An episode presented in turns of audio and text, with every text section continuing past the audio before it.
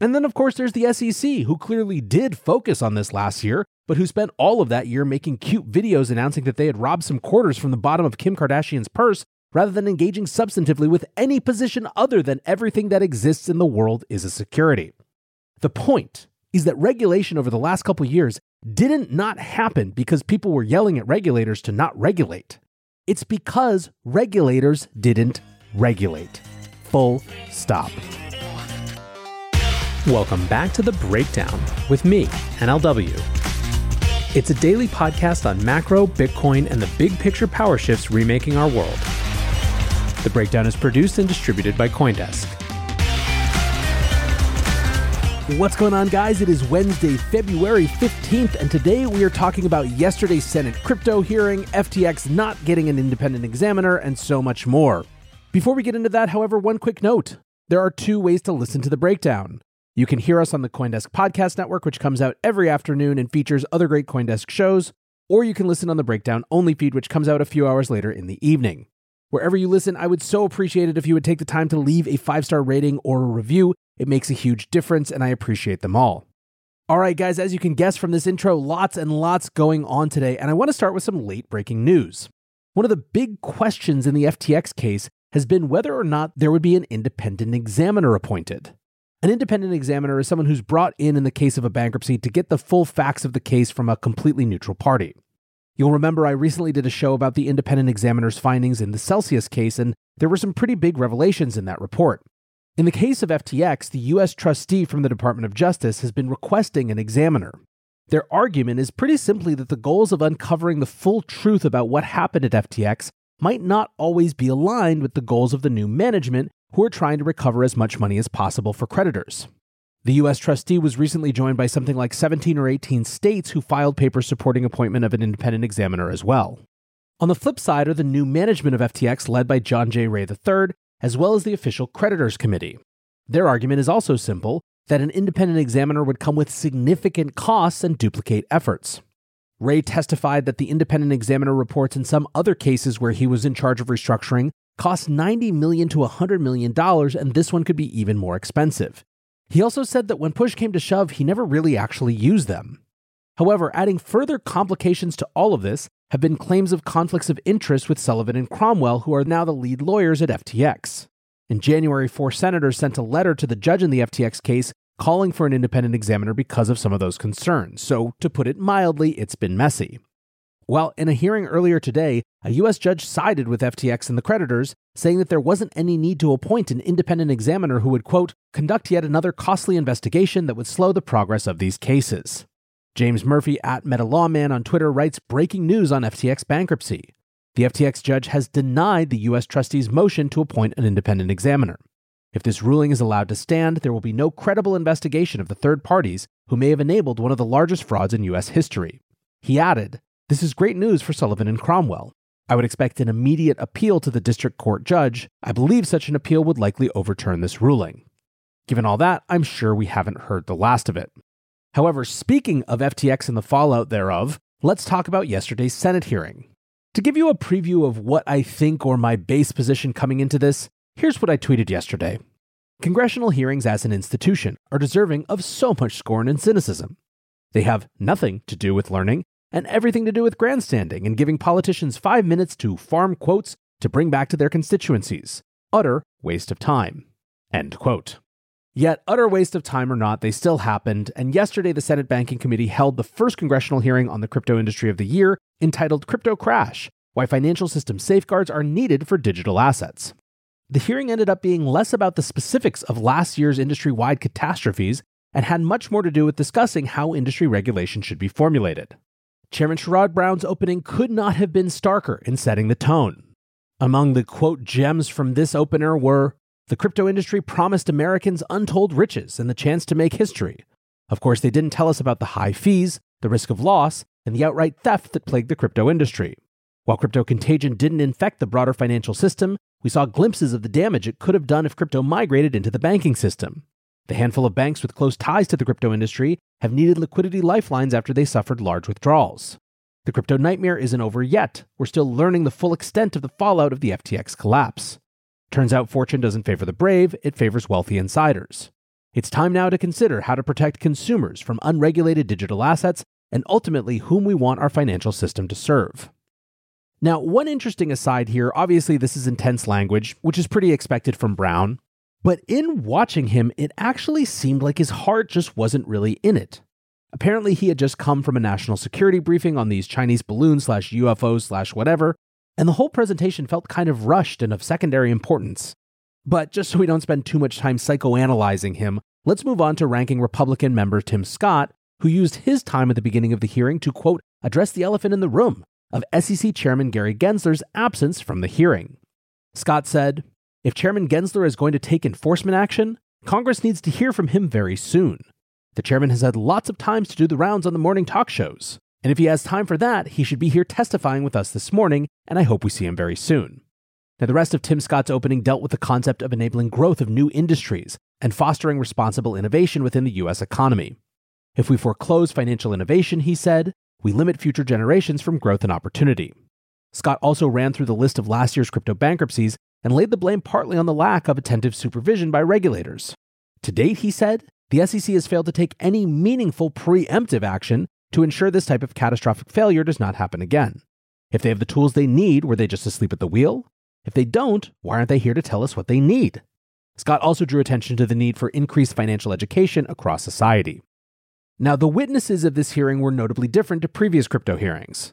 Rather than a mix of lobbyists, industry figures, and skeptical academics, the panel instead featured a trio of highly credentialed law school fellows and professors with experience in financial regulation. Lee Reiners, the policy director at Duke Financial Economics Center, opened his testimony with a swipe at Bitcoin and the crypto industry as a whole. 14 years, thousands of cryptocurrencies, and trillions of investor losses later, he said, crypto scarcely resembles the purely peer to peer version of electronic cash first envisioned by Satoshi. After 14 years and countless claims that crypto represents the future of money, finance, or something, we have yet to see crypto's killer use case. Reiner advocated strongly for crypto to be brought under the jurisdiction of the SEC, providing a detailed roadmap in his written testimony on how to structure what he envisions as a suitable regulatory framework. He pointed out that the SEC has a track record of enforcement actions against crypto firms and a mandate for investor protection. His proposal went as far as suggesting that all cryptocurrencies, including Bitcoin, should be carved out from other commodities to ensure that the SEC can act as the sole regulator over crypto exchanges. Overall, Reiner's main point was that investor protection in the industry needs to be improved. He floated the idea of requiring exchanges that hold customer assets to be insured by the Securities Investor Protection Corporation providing insurance for customers up to $500,000 in the event of bankruptcy. Next up, we had Georgetown University law professor Linda Jeng, who also acts as the chief global regulatory officer at the Crypto Council for Innovation. She had a much more crypto positive outlook, making the point that the US needs to be careful to foster crypto innovation to reap the potential benefits of a more efficient financial services industry. She focused on the current shortfalls of the existing regulatory framework, which consists of a patchwork of state regulations that fail to provide firms with the certainty that federal legislation could provide. Vanderbilt Law School professor Yesha Yadav focused on the urgency of the moment, arguing that the current situation where retail investors are seeking compensation via bankruptcy court rather than through well established regulations is frankly untenable. She put it to the Senate that regulatory agencies are better positioned to ensure the retail investors are dealt with fairly when things go wrong in the crypto industry. Her proposal was focused on speed, suggesting that a self regulatory organization be formed where crypto exchanges write the rules and monitor the markets in a similar way that commodities exchanges have operated for more than a century. Under Yadav's framework, regulators would oversee the operations of the self regulatory organization. During questioning, Yadav pointed out that the US is losing its chance to define the standards for the crypto industry globally. In the case of digital asset regulation, she writes, the US currently has nothing to export. Now, in terms of other topics, both DeFi and stablecoin regulations were considered individually. Reiners backed the suggestion that DeFi platforms that operate consumer facing front ends should register as broker dealers. This was a suggestion which was criticized as unworkable by industry figures last year when SBF brought it up. He also argued that the SEC could, quote, begin by requiring independent code audits and IT security tests of DeFi protocols.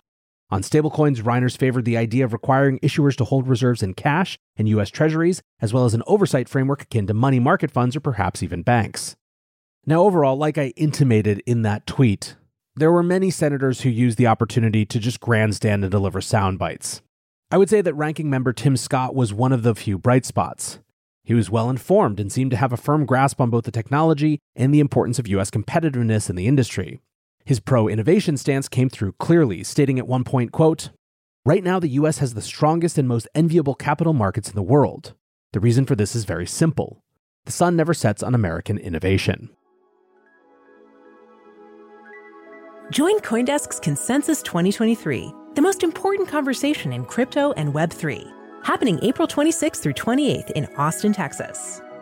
Consensus is the industry's only event bringing together all sides of crypto, Web3, and the metaverse. Immerse yourself in all that blockchain technology has to offer creators, builders, founders, brand leaders, entrepreneurs, and more. Use code BREAKDOWN to get 15% off your pass. Visit consensus.coindesk.com or check the link in the show notes.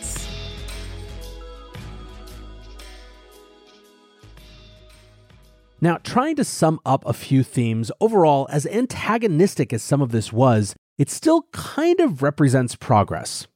First of all, there was no real plausible discussion of something like a ban. It seems instead like even the anti crypto legislators now seem to understand that this tech is here to stay, and they need to be engaged with it on that basis, if nothing else.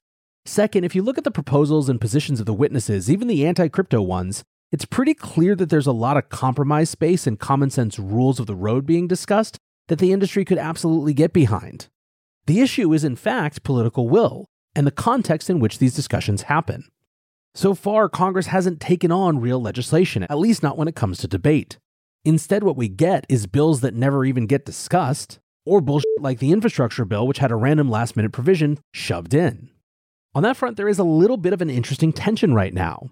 Democrats want investor protections, they want to safeguard the banking system from contagion, and they want to do it now, but they don't really have reasonable compromises or proposals to do so. Republicans, meanwhile, are being pushed a little more aggressively because, in the absence of things getting done on a congressional level, Czar Gary is just going fully vigilante on the industry. And of course, this is the great irony of this type of hearing. Perhaps the key theme was that the industry blew up due to lack of regulatory oversight. But the people expressing that opinion are the people who didn't get their shit together to provide oversight and regulation in the first place. Now, Matt Levine from Bloomberg published a piece basically providing a defense of this, where he said, Yeah, well, that's to be expected. When number was going up, no one wanted them to do anything, but now they have to clean up. Specifically, he wrote, When crypto is popular and exciting and going up, if you are a regulator who says, No, we must stop this, you look like a killjoy. Investors want to put their money into stuff that is going up, and then they are mad at you for stopping them. Politicians like the stuff that is going up and hold hearings about how you're stifling innovation. Crypto founders are rich and popular and criticize you on Twitter and get a lot of likes and retweets. Your own regulatory employees who have an eye on their next private sector jobs want to be leaders in crypto innovation rather than just banning everything. When crypto is going down and so many projects are evaporating in fraud and bankruptcy, you can kind of say, I told you so. There's just a lot more appetite to regulate, or I guess to shut everything down. You're stifling innovation, the indicted founder of a bankrupt crypto firm can say, but nobody cares. I guess this is a little bad in the sense that it would be better for regulators to impose sensible regulations on the way up, before people lose all their money, rather than being too lax on the way up and overreacting after the crash. But it seems hard to avoid. Also, the advantage of regulating after the crash is that you have a better sense of what the risks are. Crypto is decentralized and transparent and avoids the risks of traditional fractional reserve banking, so it doesn't need to be regulated like traditional finance. I suppose people could say that in 2021, but now we know better. Matt Levine is great with words, but on this one, I don't know, man. I just don't buy it. Look, if the point was that no one was willing to have regulatory conversations for the last three years, it's just flat out wrong. Stablecoins have been on the agenda since Libra was announced in 2019. The larger industry has been a focus of Congress since summer 2020 in the infrastructure bill fight, where crypto was in fact the force that delayed the passage of that bill. There were debates back and forth endlessly last year about a stablecoin bill, but ultimately it didn't get done. A bipartisan group of senators put together the Lummis Gillibrand Responsible Financial Innovation Act, which actually tried to address the real challenges, even thorny issues like securities designations and how assets that have both security and commodity like properties can exist inside the regulatory framework that exists.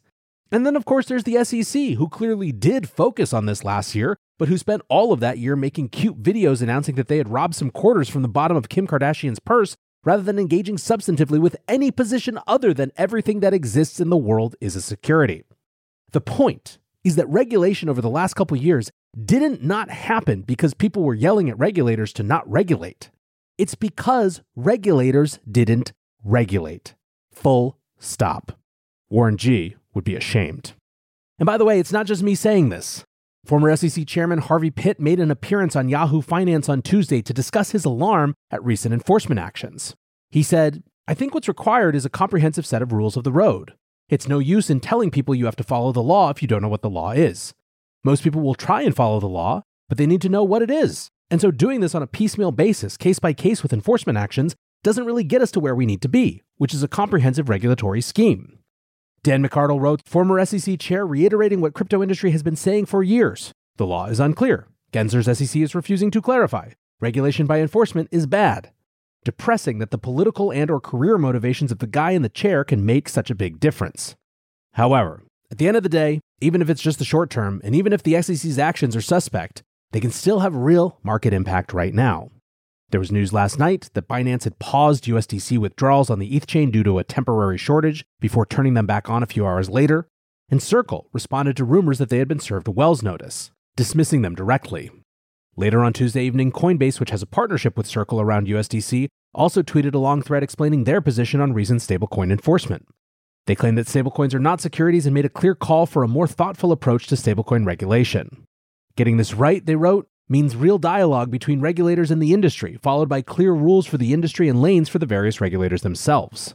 This is how we ensure the promise of greater financial accessibility, efficiency, and innovation that safe technology like stablecoins can provide in the US, not through threats of litigation without explanation or a basis in existing law.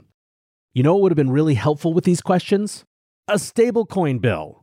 Anyway, my point is simple. If you are a regulator or a politician who oversees regulators, and you believe that rules of the road are needed for crypto, and there are not rules of the road for crypto, you can blame all you want lobbyists or the unpopularity of the position. But there was one party, one category of people who had the ability to write and then pass rules of the road for crypto. It was you.